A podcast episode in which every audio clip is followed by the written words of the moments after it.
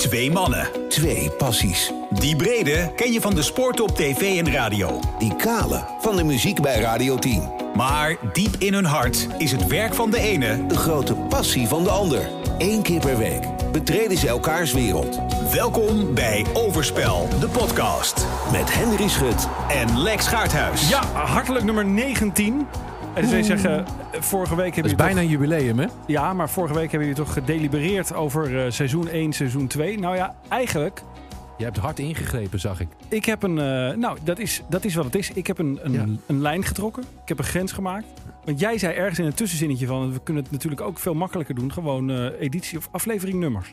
Ja, daarmee snijden we onszelf dus wel in de vingers over dat principe van eh, dat je kan zeggen dat je aan je vijfde seizoen bent begonnen. Ja. Dat gaat dan nooit meer gebeuren. Nou, dat Maar- kunnen we wel roepen, maar dat is minder makkelijk te controleren. Dus feitelijk gezien kunnen we daar tussen de mazen van de podcast wetten tussendoor. Dat is ook weer waar. Dus eh, aflevering 19. Ik heb ze ook allemaal om zitten katten in de, in de software. Hè. Een Heel, ik heb er een hele middag aan besteed. Dus eigenlijk eh, lijken vorige week. alle afleveringen nu als nieuw. Dus je kunt ze eigenlijk, zou je ze voor de grap nog een keer allemaal moeten luisteren? Ja, vind ik al heel erg voor de grap, hoor. Zou nou ja, er zijn nu mensen die... Nee, die, die, die lockdown is natuurlijk een beetje voorbij. Dus er zijn weer dingen te doen. En daarover gesproken. Oh, Weet je nog wat we vorige week tegen elkaar zeiden? We hebben de afgelopen drie weken geen race gedaan. ja, je hebt het ingehaald nu ik ben deze de eerste dag. geweest vanmiddag. Ben Meteen- naar de- Meteen. Zo. Ja. Ik heb wel ernstig gelachen trouwens, want gisteren kreeg je meteen van die nieuwsberichten over eh, dat alle bioscoopsites overbezet waren. Ja. Nou was het ook zo dat ik ehm, ging al tijdens de persconferentie kaartjes bestellen, want wij wisten ook gewoon met het hele gezin naar welke film we wilden. Dus het was meteen bingo. Sing 2. Is leuk? Heb je Sing 1 gezien? Ja, zing vond ik heel leuk. Sing 2 is eh, minimaal even leuk. Oh, Zeker een aanrader. Ja, het is gewoon een feestherkenning van muziek en het is geweldig Ja, gemaakt dat, opnieuw. heel slim hè? Want Ja, de, de ouders kennen de muziek. ontzettend slim gedaan. De kinderen vinden, en de ouders trouwens ook, kan ik vanuit mezelf zeggen, de animatie ook leuk. En het verhaal is ook leuk. Maar het is natuurlijk heel slim gedaan met de muziek, want er zit muziek van U2 in deze keer. eh, onder andere. En van Coldplay. Oh, En, eh, maar ik had dus meteen geboekt, alleen dat ging helemaal mis. Eh, want eh, ja, dat was een beetje een ingewikkeld verhaal. Het was, we, we boekten een gedeelte met zo'n bioscoopkaart. Toen bleef er nog een stukje over, 7,50. En dan moest het op een andere manier. En toen mislukte die 7,50 en toen was de hele transactie mislukt. Dus ik dacht, nou, het zal wel. En nog een keer gedaan en toen was het goed. En toen kreeg ik later op de avond dat nieuwsbericht, wat je misschien ook al hebt gezien, dat meteen alles overbelast was en zo. en ik heb het gemeld eruit op de en- radio. Ik denk nou, nieuws. kijk, hup. ga je al. Dus ik denk, nou, dat zal me wat worden in die bioscoop. Ja. Wij kwamen binnen, één minuut voordat eh, de, de, de reclames zouden beginnen, dus aanvangstijd. Toen zaten er in de grootste zaal van de bioscoop in Huizen, dames en heren. Maar dat is wel een redelijk Oh, ja. grote zaal. Vier mensen. Zou Toen dit wij- een, promo-stuntje zijn geweest? Meer dan verdubbeld. Was dit gewoon een marketingstuntje van de Nou, paté? Het, het druppelde nog wat door. En ik moet wel zeggen, als je, eh, eh, als je eh, eraf trekt, zeg maar de anderhalve meter stoelen en zo. Ja, ja. Dan, dan kan je nog zeggen dat het redelijk vol zat. Want een bioscoopschaal zit ontzettend snel vol dan. ja, hè? dat is waar. Er mag achter je niemand zitten, naast je niemand en Nee. voor je niemand. Nee. Wat ik overigens heerlijk vind. Een van de Hou dat zo, grote voordelen Ja, hou van zo. corona. Er zit nooit iemand met zijn met zijn grote kapsel voor je. Ja, of in een nooit, bak popcorn heel smerig Precies, te er zit vreten nooit iemand tegen je stoel te trappen. Nee. Het, is echt, het is echt heerlijk. En eh, het was net alsof we voor het eerst in tien jaar uitgingen. Oh ja. Dat was zo fijn. En Leuk, jij? man. Ja, ik heb nog niks gedaan. Maar wel genoten van het idee.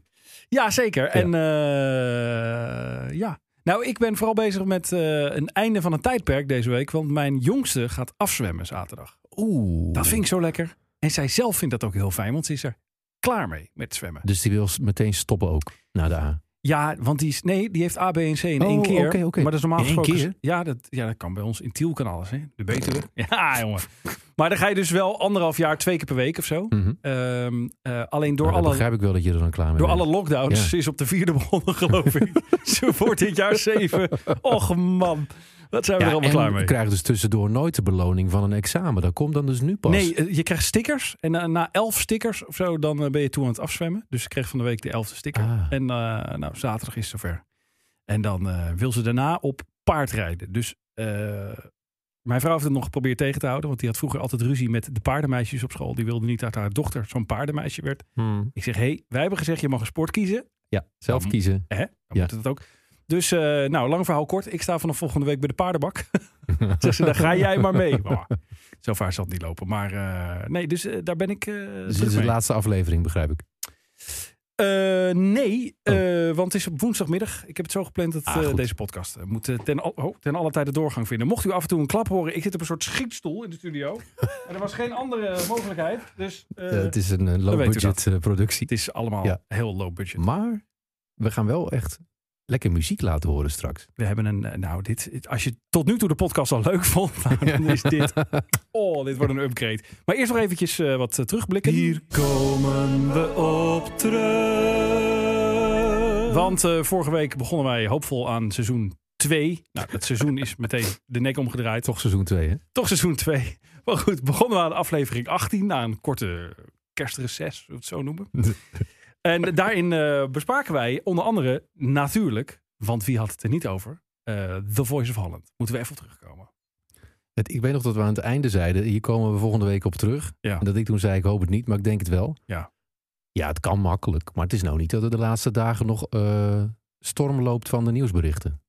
Nou, het wordt, het, het wordt nu Nou, onderzocht het- op de plekken waar het onderzocht hoort te Ja, worden. Namelijk het anders het uitdrukken. Het vernieuwt zich niet meer heel erg. Nee.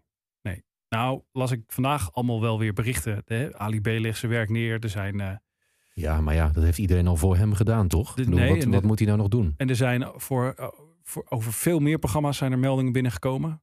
Hoorde ik de staatssecretaris eh, op weg hier Ah, naartoe die in de heb ik auto. even gemist. Ik wist wel dat auto de zeggen. sta- is, het was vandaag de dag dat de staatssecretaris bij John de Mol langs ging. Ja, toch? Ja, of is het andersom? Dat kan ook. Maar dat ze met elkaar zouden spreken. Ja, ik denk dat John die kant op is gegaan hoor. Mhm. Denk ik. Dat hij meer in de positie was dat hij daarheen moest dan dat zij naar... eh, Ja. Dat- als dat nou eens op YouTube kwam, zeg. Daar Dat ben gesprek. ik zo nieuwsgierig naar hoe dat... Hoe Ja. zo'n gesprek gaat. Ook zo'n zo'n vrij nieuwe staatssecretaris... die dan natuurlijk in, in, in rang... dan natuurlijk wel eh, gewoon boven John de Mol... dan ook in één klap staat. Ik vond wel dat En- zij er meteen stond. Dat ze gaf een mening Ja. en zo. En eh, Ja. er, er, er stond er... ik- ja, ik heb niet zo... Er werd over dit kabinet gezegd nieuw elan. Nou, ik dacht oude wijn, nieuwe zakken, toch? Want de meeste mensen zijn hetzelfde. Maar ze zei, was dan nieuw? En ze kreeg meteen zo'n hoofdpijndossier op de bord. Ja. En, eh, en dat ondernam meteen actie. Tenminste, het leek Ja. alsof dat wel echt uit haar zelf kwam.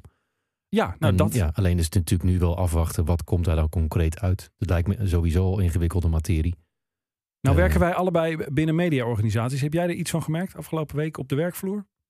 Dat het er heel veel over ging. Ja. Ja, en dat op zichzelf helpt natuurlijk al, denk ik, bij dit soort problemen. Ehm, nee, verder niet in concrete zin, maar ja, wat had, je had, wat had je wil? Wat, had- eh, Nou ja, jij wel? misschien, misschien, misschien dat er de, de leiding eh, nog eens extra opgehamerd heeft. Wat hier natuurlijk gebeurd is binnen Talpa. Van hé, is Mhm. er iets? Eh, meld je daar. En Ja. ook de andere kant van. Ja, nou, eh, Haal- ik- het niet in je hoofd om. we houden me te goede dat dat helemaal niet in officiële zin gebeurd is, want je mist wel eens een mailtje. Tenminste, ik mis wel eens een mailtje.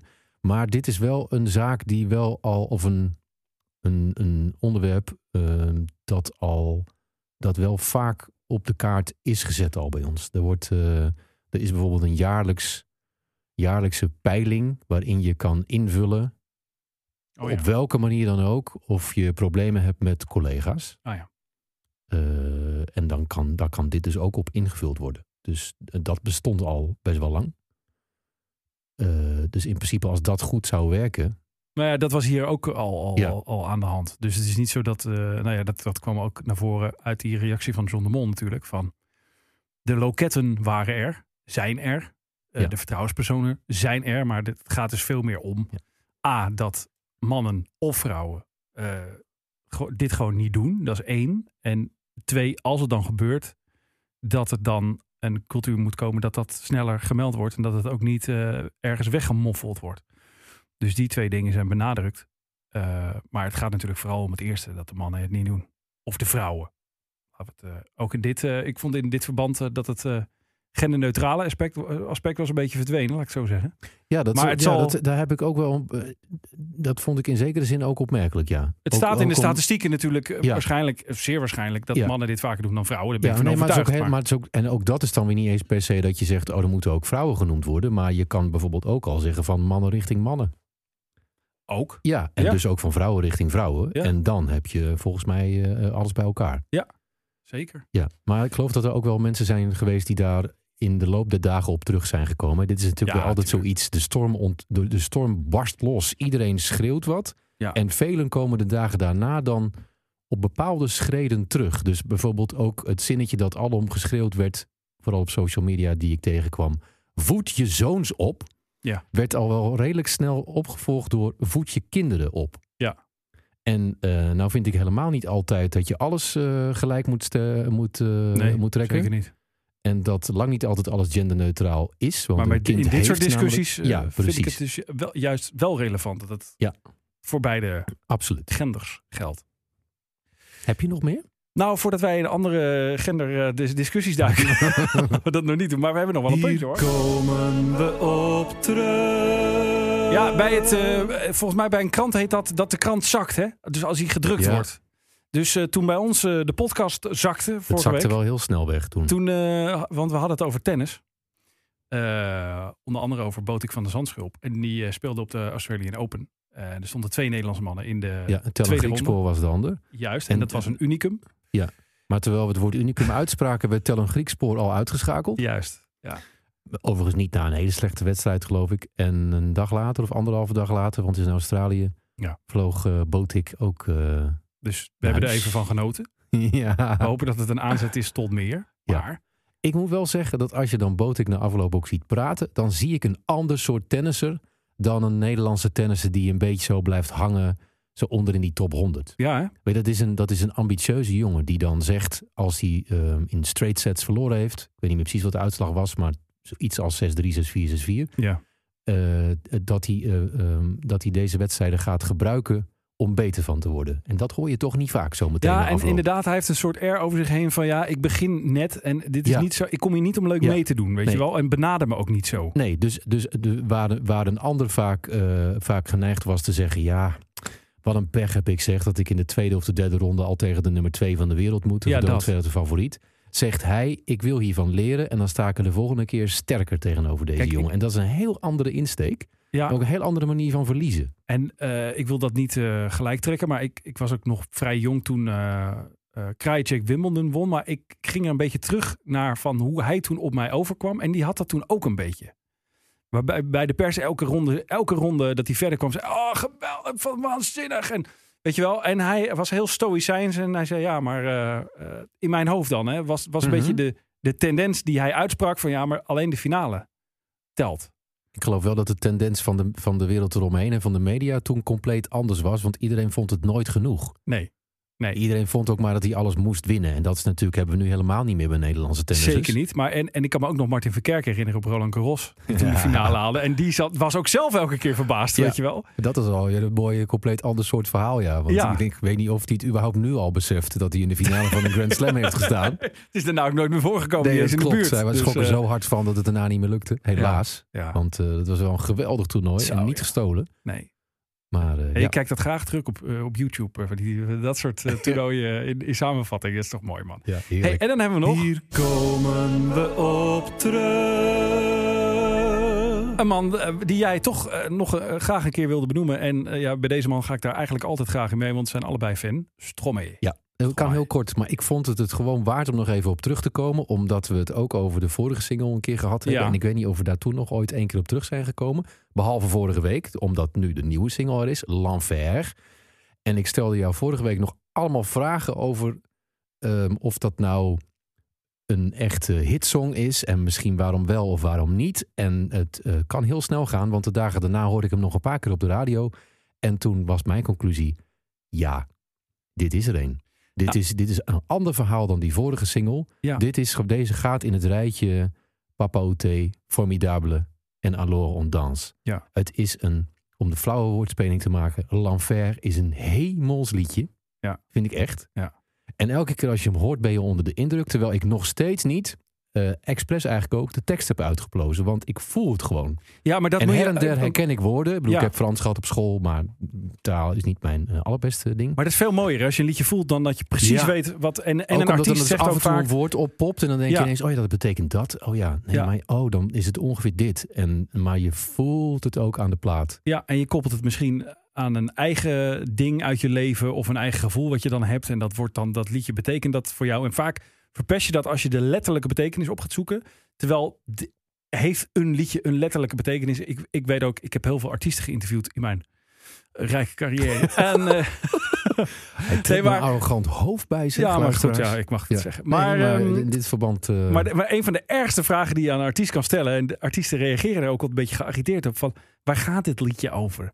Dat, wil, dat willen ze helemaal niet uitleggen. Ze zeggen ja, nou vind ik het ook alweer mooi dat hij eh, wel heel letterlijk over zijn eigen problemen zingt. Ja. Tenminste, ik heb dat dus zelf niet uitgedokterd, maar dat hoor je iedereen zeggen die het erover heeft. ja, hier kun je En dus de- weinig dubbele interpretatie Precies, meer hebben. en dat vind je- ik dan ook wel weer prachtig, want je hoort ook best wel vaak artiesten die over een, ehm, een liedje dat ze zelf geschreven hebben eh, en dat dan over een heel specifieke eh, ervaring gaat of Ja. gebeurtenis, dat ze hem toch daarna veralgemeniseerd hebben door bijvoorbeeld de namen van de Oh ja. personen waar het over gaat te Ja. veranderen of helemaal weg te laten.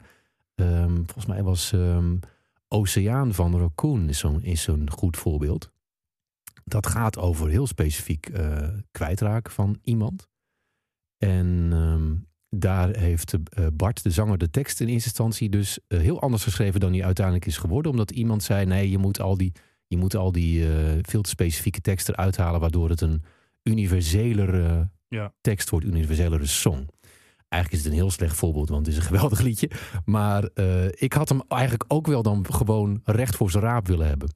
Ja, ik heb hem wel eens gehoord met de tekst die hij eigenlijk bedoeld Ja, had. ik Of ook een stukje, ja. eh, Want hij het heeft dat gewoon- verteld ja, ooit. En eh, ja, toen dacht ik, ja, die komt nog harder binnen. Dus waarom heb je Dat. niet gedaan? Maar Ja. misschien was hij dan wel... Kijk, en dat is natuurlijk allemaal berekend. En dat is allemaal niet artistiek. Maar misschien was hij dan wel minder gedraaid op de radio. Precies, dat kan. En dan je het liedje überhaupt niet. Nee. Dus dan maar zo. Dat klopt. Ja, dus het is een beetje eh, het is, het is de strijd tussen het artistieke en het eh, commerciële misschien. Maar hey, volgens mij was Stromae Lanver de hoogste nieuw binnenkomer in de top 40 deze Volgens mij week. ook, ja. 16. Heel hoog. Ja. Ja. En zo, zo had ik hem ook niet verwacht. Ik ook niet. Gek, dat is veelbelovend. Ja, Nou kan het op Airplay zijn. Hè? Dus als alle DJ's er eh, positief over zijn, hoeven alle mensen thuis er nog niet te zijn. Maar ik denk dat het goed komt in dit geval. Nee, nou, ik, ik, ik, als ik voor mezelf spreek, ik draai niet zo vaak nieuwe muziek op Radio 10. Eh, ik, ik mag het wel. Ik heb muzikale vrijheid en dat is een groot goed wat dat betreft. Maar ik zet het niet zo vaak in voor echt nieuw, nieuw, nieuwe platen. Dat ik dan denk, ja, doe ik die Radio 10 luisteraar er plezier mee. Tenzij ik echt bovenmatig enthousiast ben. Nou, dat heb, bij deze plaat had ik het. Dus die heb ik een paar keer gedraaid. En toen dacht ik, oh, er komt waarschijnlijk een hele negatieve reactie op. Dat was helemaal niet. Dus mensen gingen ook de plaat aanvragen. En dat gebeurt niet zo vaak Met nieuwe muziek Nee. op jouw zender.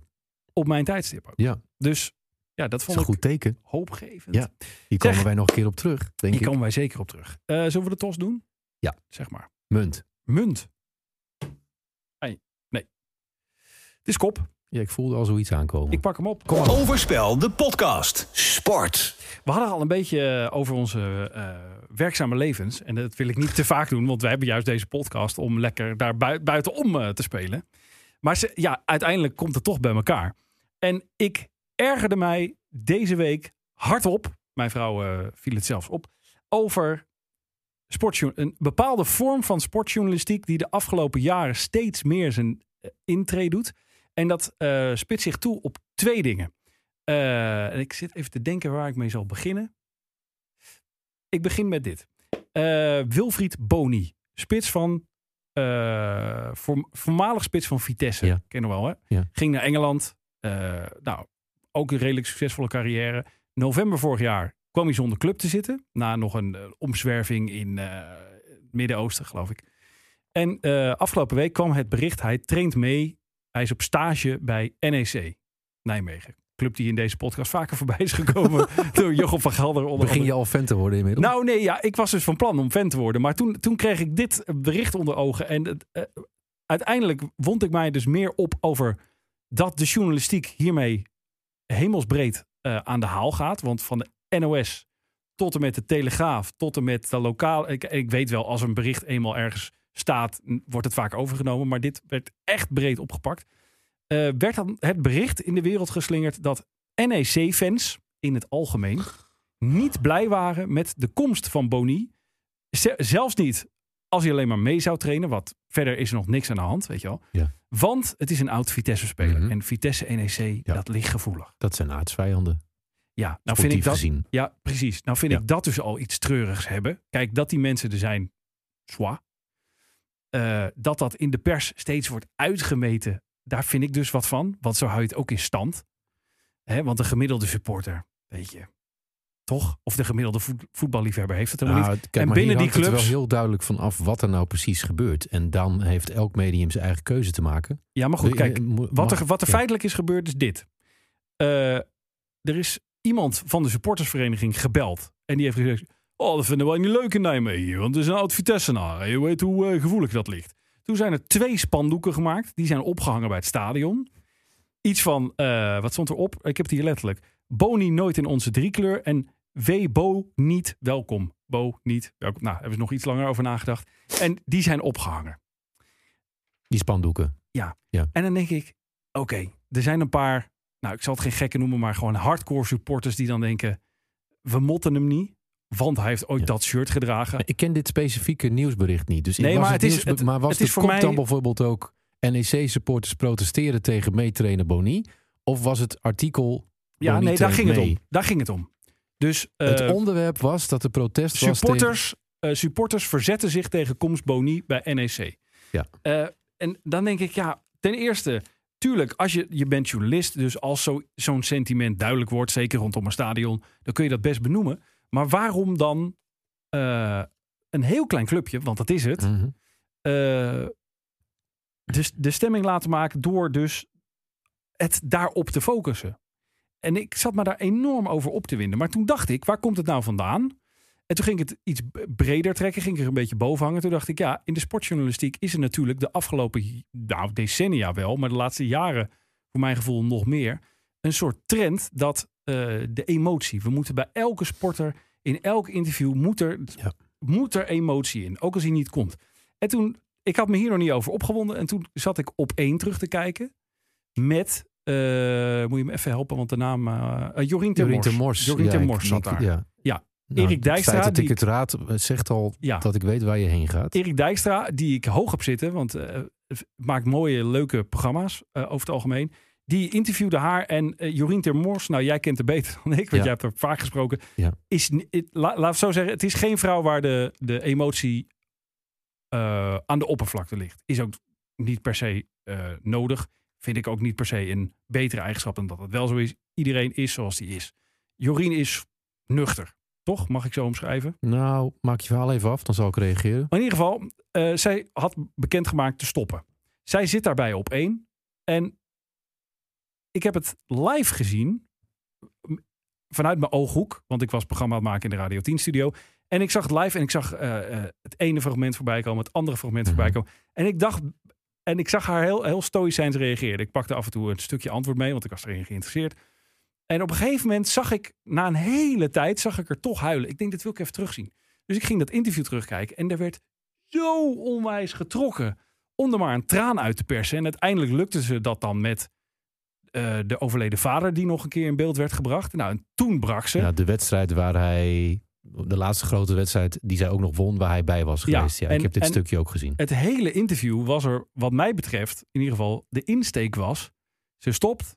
We moeten daar emotie uittrekken. Ik, dat voelde je door, door dat hele interview. En het lukte maar niet. En het lukte maar niet. En het lukte maar niet. En het lukte maar niet. En toen dachten ze, nou, dan hebben we deze klapper nog als ze dan niet gaat janken.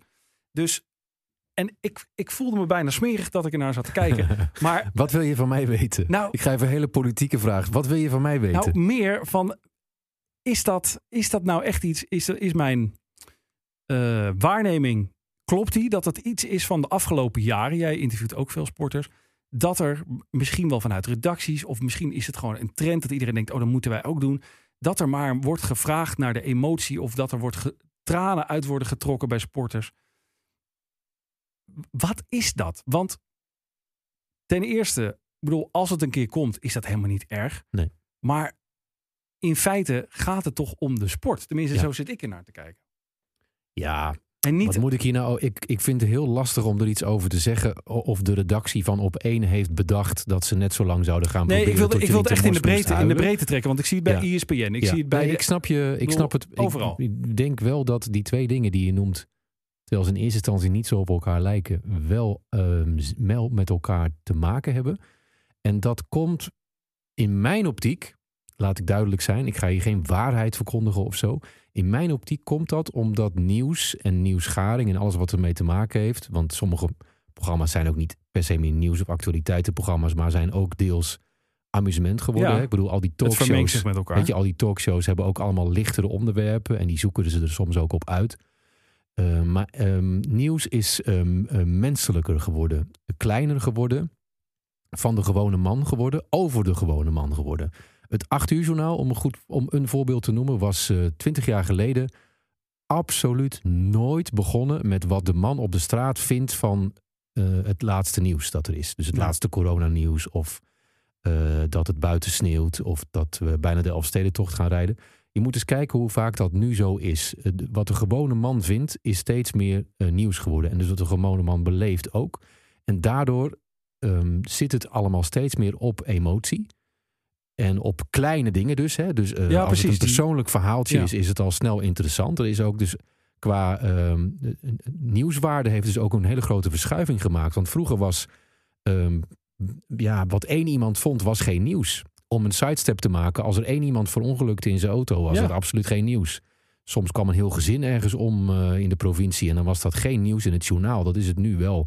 Ehm, dat heeft te maken met dingen die, die ongrijpbaar zijn, met tijdgeest denk ik ook. Het heeft ook te maken met dat er andere media bijgekomen zijn. En dat er dus andere vormen van nieuws bijgekomen zijn, die mensen ook van elkaar gaan overnemen. Ik denk dat Hart van Nederland een hele grote rol heeft gespeeld. Ik noem het zelf wel eens achter de schermen ook de hart van Nederlandisering van, eh, van de media. Ja. Eh, maar nu, nu vertel ik een heel lang verhaal en het heel kort. Hè, dus misschien als je nu luistert dat je denkt van wat is dit voor afslag? Waar gaat dit precies naartoe? Maar dat denk ik echt. Ik denk dat er heel veel veranderd is in de manier van eh nieuwsgaring en ook nieuws naar buiten brengen. En dat heeft veel componenten. Veel te veel om hier in een paar minuten te bespreken.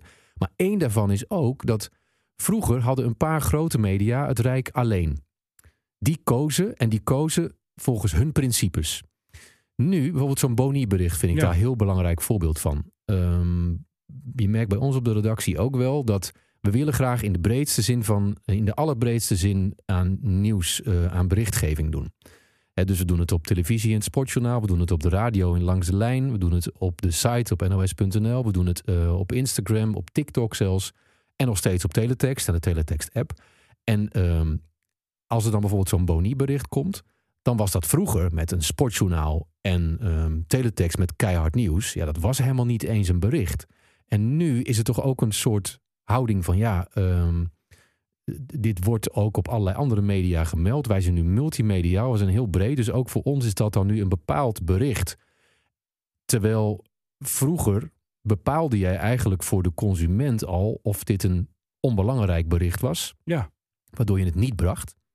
Of een belangrijk bericht waardoor je het eh, wel eh, bracht. Maar nu, zeker omdat je ook websites hebt en zo, waarop je natuurlijk kan struinen.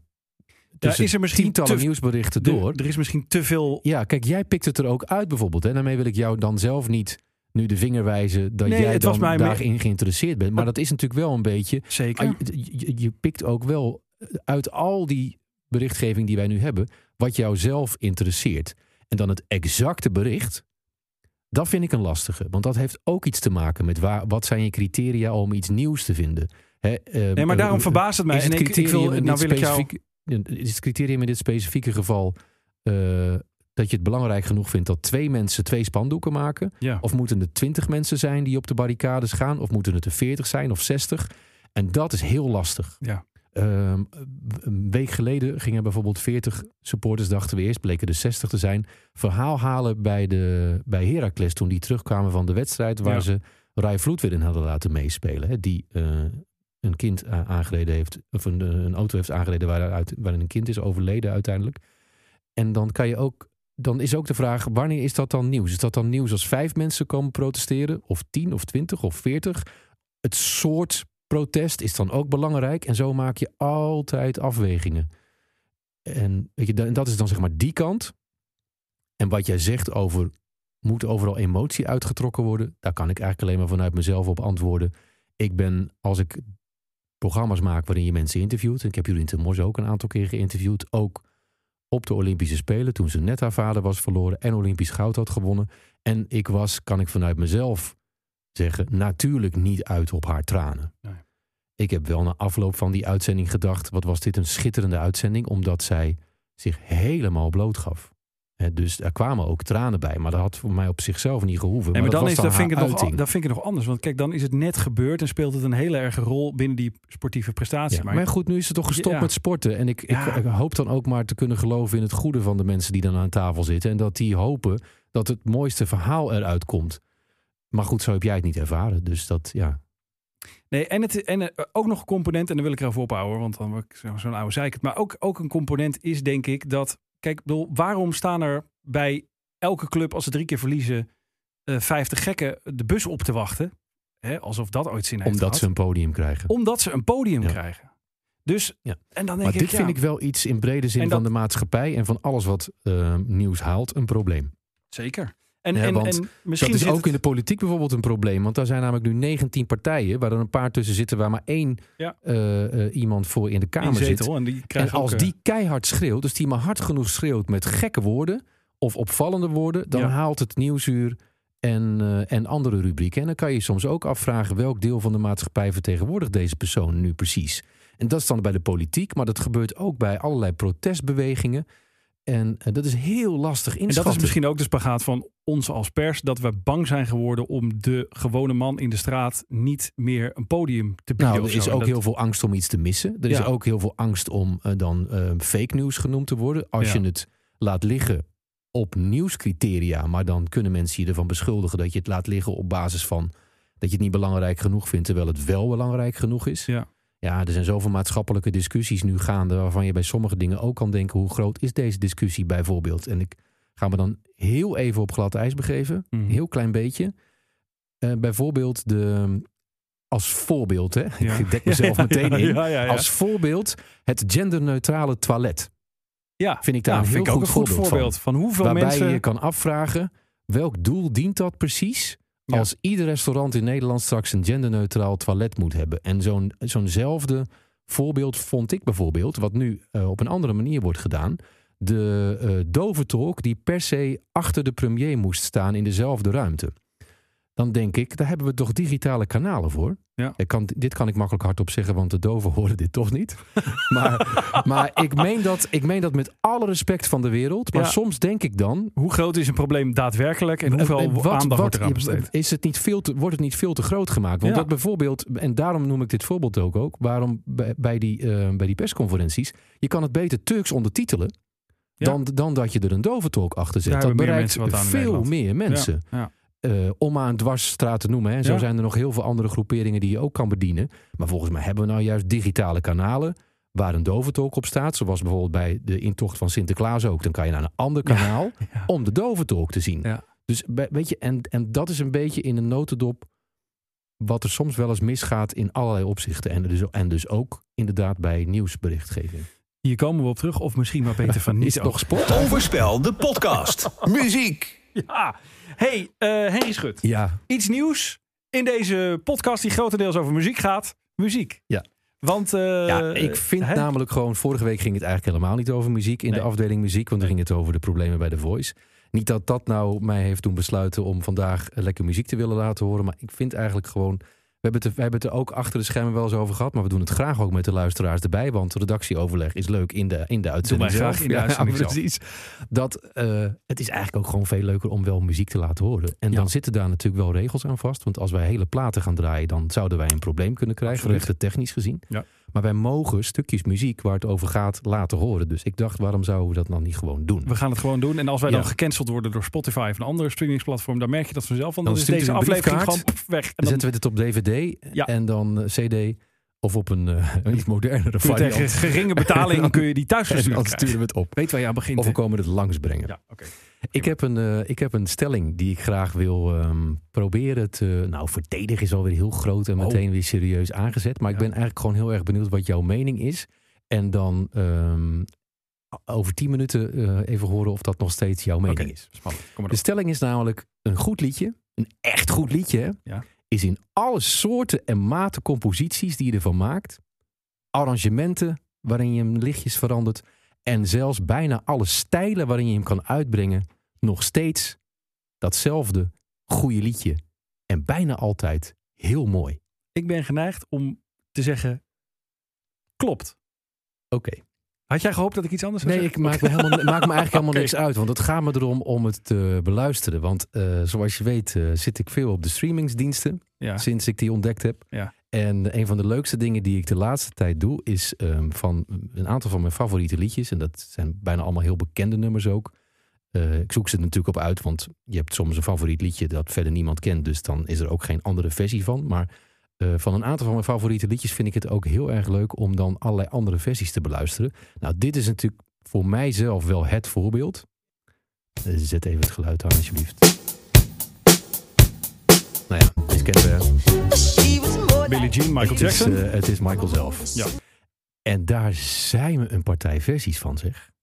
Ik doe eigenlijk, ik doe meteen wat ik zelf de, degene vond waar ik het meest door verrast werd.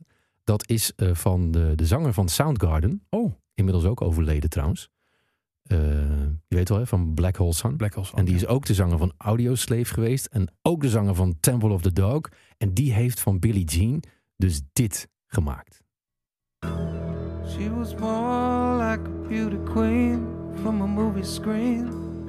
Said, don't mind, what do you mean? I am the one. Ja, ik vind dit dus geweldig. Ja, dit klinkt al echt goed. Ja. Ja.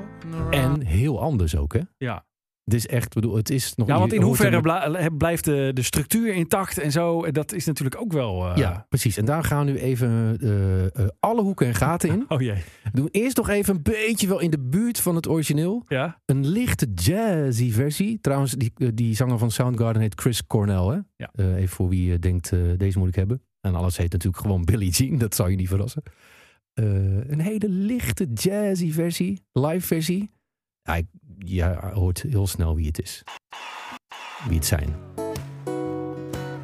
She was more like a beauty queen from a movie scene. I said, I don't mind, what do you mean? I am the one Dat is van hun afscheidsconcert. who would dance on the floor in the En inmiddels zijn ze weer samen. Ja, one. Nou, lekker toch? Ja, dit klinkt ook goed. Ja. Eh, mag ik meteen een side note maken? Want mijn Ja. vrouw zet dus heel vaak als wij visite krijgen... dan zoekt ze zo neutraal mogelijke muziek op... En dan zet ze zo'n lijst, en daar heb ik dus wel een hekel aan. Zo'n lijst, een hele lijst met akoestische covers van grote hits. Nee, dat is verschrikkelijk. Dat daar vind ik zit, dus daar wel zit verschrikkelijk. trouwens wel eens Ja, klopt. een goede tussen. Net Ja, als maar- dat je, eh, als je instrumentale versies van, eh, van grote hits hoort, dat je ook vaak denkt, weet je, dan wordt er zo heel erg getokkeld met de gitaar, precies waar er normaal gezongen werd. Ja, ja, ja. Dat is, daar heb ik ook een hekel aan, maar daar zitten wel eens goede tussen. Kan ook te maken hebben dat je dan heel vaak heel veel achter elkaar hoort. Dus dat je denkt, ach, Nee, op. dan ben je het ook snel zat. Toch? Maar daarom is dit zo leuk. Ja. Ik, ik heb dit ook als afspeellijstje wel eens aanstaan. Dat je dus gewoon, eigenlijk luister ik dan een uur lang één liedje. Oh, wauw. Maar in zoveel versies dat, het, dat het voelt als een heel concert. Een gekke jongen Van- ja, dat klopt. dit was jazzy, hè? Ja, dit was Dan gaan jazzy, we ja. even in de overdrive qua jazz. Ja? De big band versie van Oh. Jamie Lancaster en Linda Souza. Ik kende ze niet, maar dat zijn enorme jazzsterren. Ja. En dat klinkt dan zo.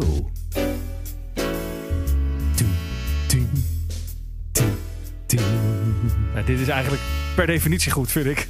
Ja, toch? Ja, ik hou er heel Ja. erg van, ja. Even een stukje zang erbij. She was more like a beauty queen from a movie scene. I said, oh mine, but what do you mean? I am the one. Nou ja, dat vind ik ook leuk. Zou ik even een akoestische versie doen? Dat jij kan zeggen of dat Ja, ook dat we even een moet. hebben, bedoel je? Ja, Ja, oké. let op. Klopt. Dit is een country zanger, dus het is een country akoestische versie. En je hoort het al een beetje, er zit meteen dan die, Ja, precies, ja. Slaggitaartje in. precies, Tyler Rich. She was more like a beauty queen from the movie scene. Oh ja. Said, don't mind, Kijk, maar je moet dus niet dit dan twintig keer achter elkaar hebben. Dan, nee, maar weet je wat ik hiermee heb? Hier is, niet zo, hier is niet zo gek veel mee gedaan. Snap je wat ik bedoel? Bij die, bij die eerdere versies, dit is gewoon een Ja, beetje hetzelfde metrum en hetzelfde weet je, misschien hangt het er dan vanaf of je een, eh, een Albert Heijn afspeellijstje aanzet. Of, Dat is waar, eh, dat is waar. want als iemand echt een goede stem heeft, dan hoeft er natuurlijk ook niks mee gedaan te zijn. Ik bedoel, die Chris Cornell had volgens mij ook de akoestische Ja, maar die heeft wel meer met het liedje gedaan. Je hoort dat hij meer... Het is Ja, dat is waar, maar dat doet hij dan ook wel met zijn stem. Dus als je stem gewoon heel goed is. Ja, ik luister dan misschien toch meer naar wat ze met de muziek hebben gedaan. Dus Oké, bij zo'n nou, eh, hebben er iets... De, de volgende hebben wel iets met de muziek gedaan. Tony Soukar en Jean Rodriguez. Nou zeg jij, ken ik die niet ergens van? Ken ik Nou, die niet ergens van? die Jean Rodriguez, dat is de Ja. broer, serieus, van Louis Fonsi. Nee! Van, nou, en dus weet je ook een beetje meteen Ja. welke kant het op gaat. Gaan we. Luister, het gaat deze kant op.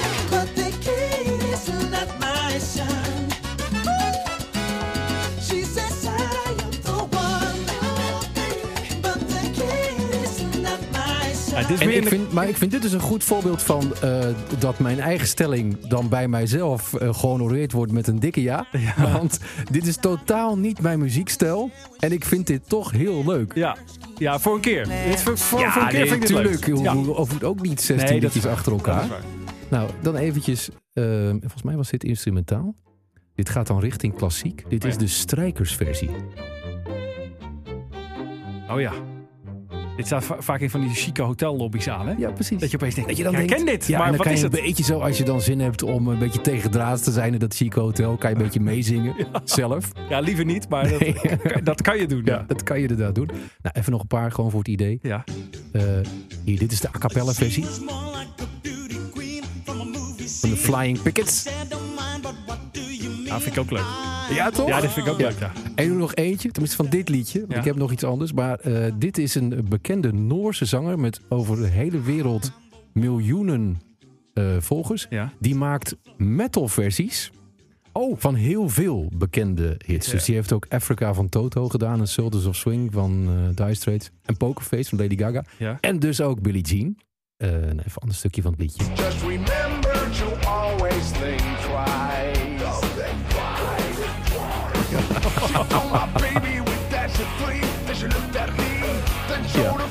Ja, er is ook Dat- voor dat de liefhebbers een... Eh, Ik doe nog een- heel even het laatste stukje van Chris Cornell hoor. Oh ja.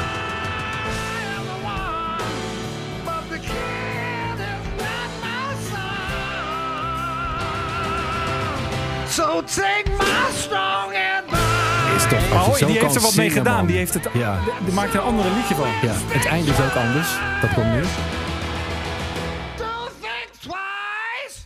Dat is Ja. toch lekker. Ja, maar die, ja, hier Ja. zit meer moeite in dan zo'n akoestische gitaar. Hey, ik ga eh. even iets sneller door. Ik, be- dit was eigenlijk wel een beetje de strekking van het idee, maar ik wilde dit nog even laten horen. Dit is natuurlijk een Nederlands equivalent van Billie Jean, wat iedereen heeft gecoverd. Venus. Ja. Mooi. De wereldhit van, eh, geschreven door Robbie van Leeuwen. Shocking Blue. Nummer 1 in Amerika. Het grappige is, dat is dus één keer, vind ik eigenlijk best wel fout gecoverd, maar dat is ook een nummer 1 hit in Amerika geworden. Bananarama? Van Bananarama, ja. Dat is gewoon Bananarama's grootste hit. Oh, hij, hij blijft houden. Maar dat hoort een beetje bij het liedje ook. Ja, nou deze ken je misschien ook wel. Eh, vervolg op eh, ons gesprek van vorige week. Ken je deze mevrouw? Oh, hij begint steeds opnieuw. Hij slaat eh, terug. Ja, maar het is zo mooi. Dit kan ik, best vier, kan ik best vier keer horen. Je hoort mensen denken, nou, ik vond zonder muziek ook best overzichtelijk. Ken je er nog? Oh, dit is The Voice. Ja, dit is Sandra Ja, ja. van Nieuwland. Sandra van Nieuwland, ja. Nou, dan nog één quizvraagje. Eh, dit is namelijk een hele bijzondere versie. Deze versie kan je namelijk vernoemen naar de man die het gezongen heeft. Je herkent het meteen als hij begint te zingen. Is dit Albert West? Bijna. Oh, I got us on a mountain top. Tommy Jones? Ja. Oh. Ja, dit, is, dit is gewoon de Tom Jones Ja, versie van, denk van, van Venus, toch? Ja, maar ik Dit denk... is geen genre, dit is een genre op zich. Ik bedoel, Tom Jones kan, een, kan er gewoon een boodschappenlijstje zingen. Vind ik het ook mooi, weet je wel. Ja, hoor nou. Ja. She's got Vind ik beter dan het origineel zelfs, dit hoor. Ja, durf, toch? Ik, durf ik wel te zeggen, ja. Nou. Come on, Tommy. I'm I'm your Ja, waanzinnig. Waanzinnig, waanzinnig. Ja, ik doe nog eentje heel kort. Ja? En dat is omdat ik heb een- inmiddels best wel veel van dat soort lijstjes gemaakt. Maar ehm, ik kwam er gaandeweg achter dat ik soms het origineel beter vind worden. Veel meer gaan waarderen is misschien de betere uitdrukking. Eh, als je er ook heel veel andere goede versies van hoort. Dan kom je er namelijk Ah. ineens achter dat een liedje eigenlijk veel beter is dan je zelf hebt gedacht. Ja. En eh, dus ga ik van die volgende eerst even een paar coverversies laten horen. Je kent het meteen hoor, het is geen quiz verder, maar... Luister. Dit is namelijk zo'n nummer, ik vond dat in de jaren tachtig dacht ik, nou ja, op zich leuk. Ja. En deze groeit door en door en door. En het wordt steeds meer een echte evergreen voor mij. What you know is true.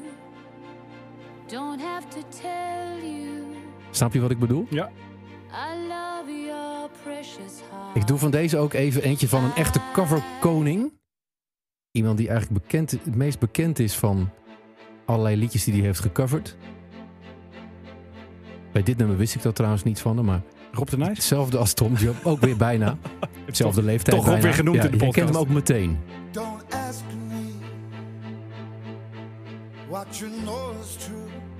Sting. Nee, ja. Niet, is niet Sting. Nou, weer zit ik er zo we naast eruit. Ja. Als hij zijn scheur opentrekt, dan hoor je het. Ik spoel even een stukje door.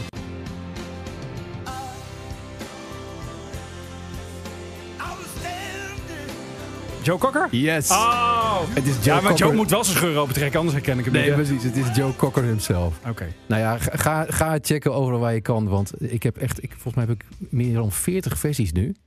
En dit is het origineel. Oh, stukje muziek. Heerlijk. Ja, mooi. Never Tear Never Apart. Apart. Ja, In excess. eh, in excess. Ja, nee, ik denk dat jouw stelling best overeind blijft. Dus, eh, maar dan met uitzondering voor laffe, gemakzuchtig gemaakte instrumentale met akoestische gitaar gefluffelde covertjes. Ja, nou die staan natuurlijk ook volop overal op. Ja. Dus die moet je dan zelf even eruit Die filteren. moet je eruit halen. Ja, Maar ik heb wel erg gelachen trouwens bij dat uitfilteren. Want soms kom je dan dus ook artiesten tegen. En dan kan je altijd zien op Spotify hoeveel eh, mensen daarna geluisterd hebben Ja. afgelopen maand. Ja, ik had dus bij eentje tien. Au.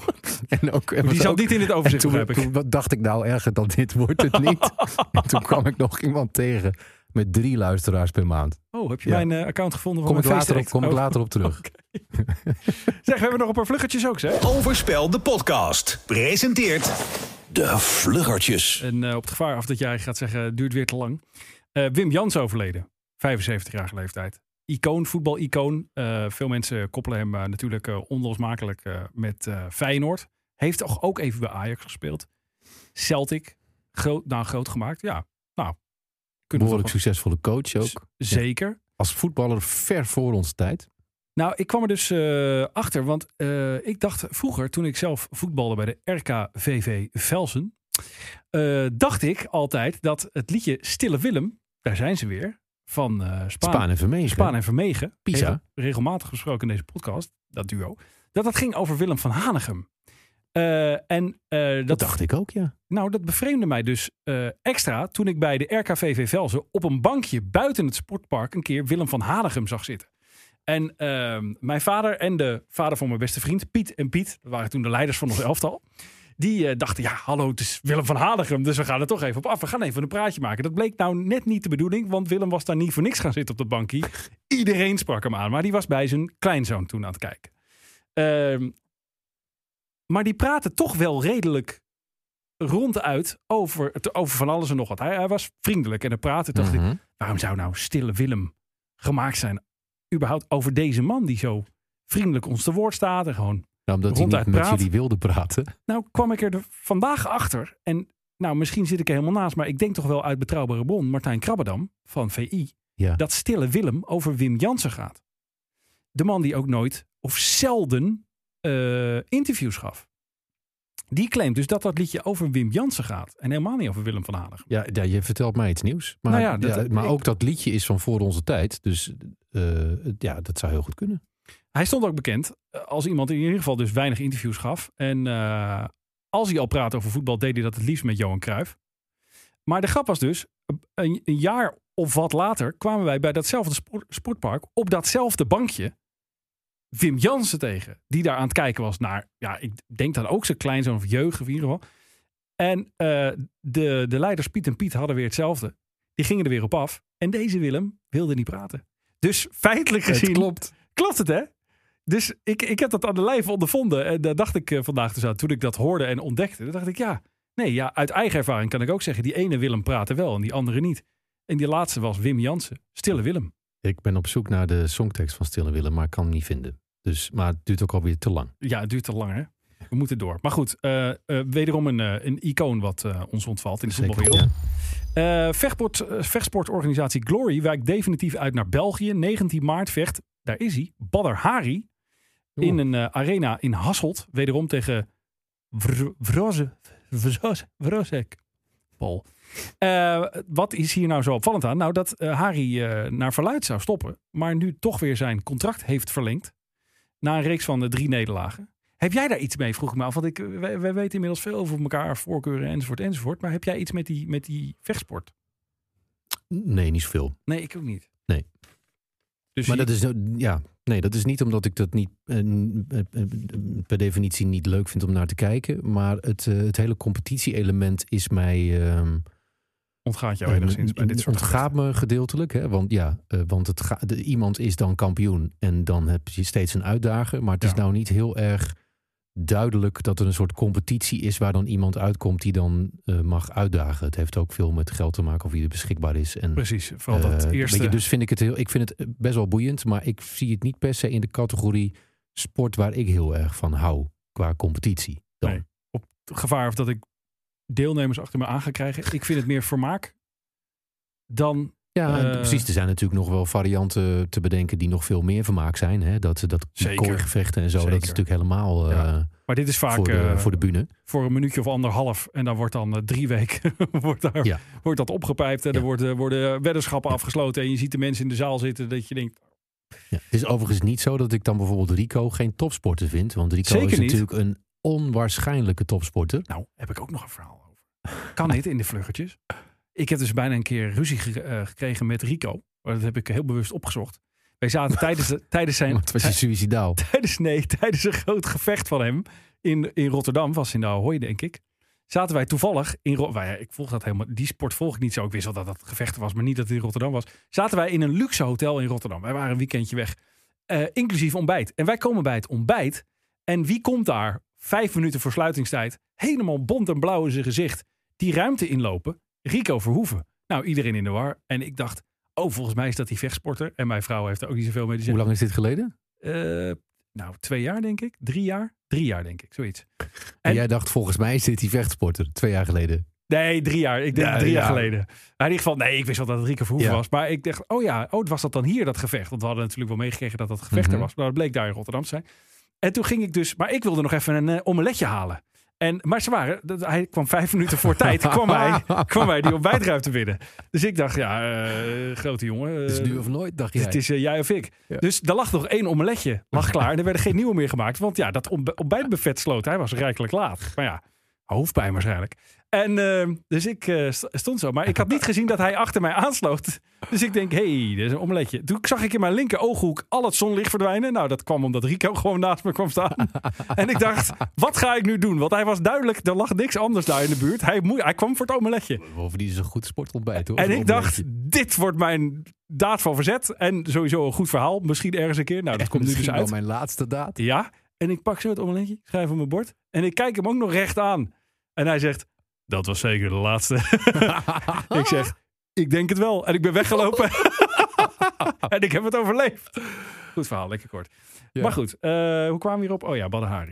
Dan nog wat muziekvluggertjes. Ja, ook een, een, een overlijdensgeval. Eh, ik weet helemaal niet of jij fan was van de beste man. Meatloaf. Ik moet 74 eerlijk jaar. zijn hè. Ja, je moet eerlijk zijn. Nee, Nou, ik heb, ja, nee, ik heb, met sommige nummers heb je een haat-liefde verhouding. Oh, en ja. er zijn ook nummers waar je een haat-haat mee ver- verhouding mee hebt. Paradise het the Light. me echt voor iedereen die het goed vindt. Maar, maar allebei zijn nummer één hits kan ik echt niet tegen. Nee. Dat I Do Anything for Love ook. Het is, Oh ja. jij gaat het zeggen nu hè, te Theatraal. Ja. Maar dan ook echt in de overdrive. Ja. Want we hebben het volgens mij ook wel eens over music van John Miles gehad. Ik weet eigenlijk niet meer zeker of dat in of buiten de podcast was. Nou, vind ik het lelijkste nummer misschien En dat toen, er ooit gemaakt toen is. noemde jij ook het woord theatraal. Maar Ja. dat is bij mij dan nog... Dat snap ik nog, dat nummer. En dat is nog een, een vorm van theatraal zijn dat ik denk, ja, dat past wel. Ja. En dit, ik vind het zo, ik vind het zo plastic theatraal. Het is... En het lijkt me een hele lieve man.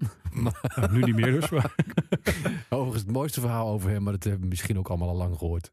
Dat hij eh, vegetarisch is geworden. Ja, in het, ja, ja, ja. eh, laatste fase Ja, als je gehaktbrood heet, dat je dan Ja, vegetarisch wordt. ja. Eh, Ik heb mij wel op mijn tong moeten bijten deze week om niet het grapje op de radio te maken. een gehaktbrood zal wel in de oven gaan, dus er zal wel gecremeerd worden. Kan niet, hè? Nee, dat kan echt Nee, niet. kan echt niet. Dus Zeker die heb ik niet gemaakt. zelf. Die, moet ik hem eruit knippen? Het is al even geleden nu, want vaak komt het het hardste aan als het echt net Kan echt gebeurd niet. is. Kan echt niet. Nee. Ik, hier, Ik sla mezelf. Voor jullie. Goed, en dan had ik er nog één. Ja, maar wacht even, want ik Oh, kom je er heel makkelijk Ja? mee weg. Ja? Wat vind jij er dan van? Ja, ik heb een beetje hetzelfde. Maar eh, aan de andere kant, ik ben er wel heel dankbaar. Want bij hoeveel radiostations ik niet heb kunnen kakken... omdat ik even Paradise bij de Dashboard Light heb kunnen draaien... Dus daar moet je hem ook dankbaar Ja, voor dat zijn. is dus ook, het is ook afzien, hè? Als je niet zo goed tegen dat nummer kan. Want je weet... dus- verschrikkelijk. Kijk, voor mij is het ook een nummer dat ik dan dus ook echt, als het op de radio komt, zet ik een andere zender aan. Want Oh ja. ik weet ook, nu is het acht minuten, acht minuten pijn En weg. lijden. Ja, Kan ik twee hele leuke andere liedjes op een andere zender voor horen. kun je drie covers eh, van bepaalde andere liedjes... Bijvoorbeeld, kun je- ja. Kun je beluisteren. Drie keer Billie Jean. Ja. Ja. Hallo. Vier keer Venus. Vier keer Venus. Ik vind het weer te lang hoor. Ik had er nog één, maar ik denk dat ik hem gewoon weglaat ook. Doe maar. Want we lopen anders ontzettend uit en mensen moeten nog boodschappen doen. Die willen naar de bioscopen. Dat kan allemaal weer. Dus eh, die, Boze brieven schrijven die hebben tijdens deze podcast hebben ze, hebben ze al 35 kaartjes kunnen kopen voor Sing 2. En die, willen, die zitten nu op punt. Die kinderen, gaan we nou? Nee, we moeten even de podcast afluisteren. Goed, volgende week weer doen. Hoezo? We hebben toch nog wat. Hebben we er? Oh! Soms vind ik, soms vind ik mijn Notabene, je hebt zelf notabene Ja, gekozen. Ja, ja. ja. Spotify Ja. of Spotify! Of heb ik gemist dat we dat in seizoen 2 niet meer doen? Nee, sorry. Dat, ik wist gewoon een heel onderdeel. Ik zat, al helemaal bij de, ik zat met mijn hoofd al bij de koffie. Nee, eh, ik heb eh, deze week een plaat mogen uitkiezen uit mijn eh, digitale archief. Want zoals je weet, ik heb alles verkocht. Dus alles gedigitaliseerd wat ik ooit gekocht heb. En ik kwam uit bij... Nou, jij had al iets metaligs in die eh, cover sectie. Ja. Maar ik, dit is mijn enige... Nou, ik weet niet of het... Ja, ik, is het metal? Is het hard rock? Het zal er tussenin zitten. Ik denk eerder hard rock. Eh, Chop Suey van System of a Down. Oh ja. Uh, Ja, daar had ik ook een stukje. eh, Ah, daar kan ik misschien een, een stukje van laten horen. Ik, ik trek nu een, fra- een fragment hier uit het systeem. Ik weet eigenlijk niet of het origineel is of dat we iets anders gaan horen. Ja, dit is iets anders. dit is ook een cover. Wat was dat? Dit was ook een cover. Wat was dat? Dit, ik denk chop suey op een, op een, op een kazoo of zo. Ik, eh, ik heb geen idee. Zet eh, die schuif voor mij nog eens open. Wacht eventjes. Ja, oh, ja, je hebt hem natuurlijk hier.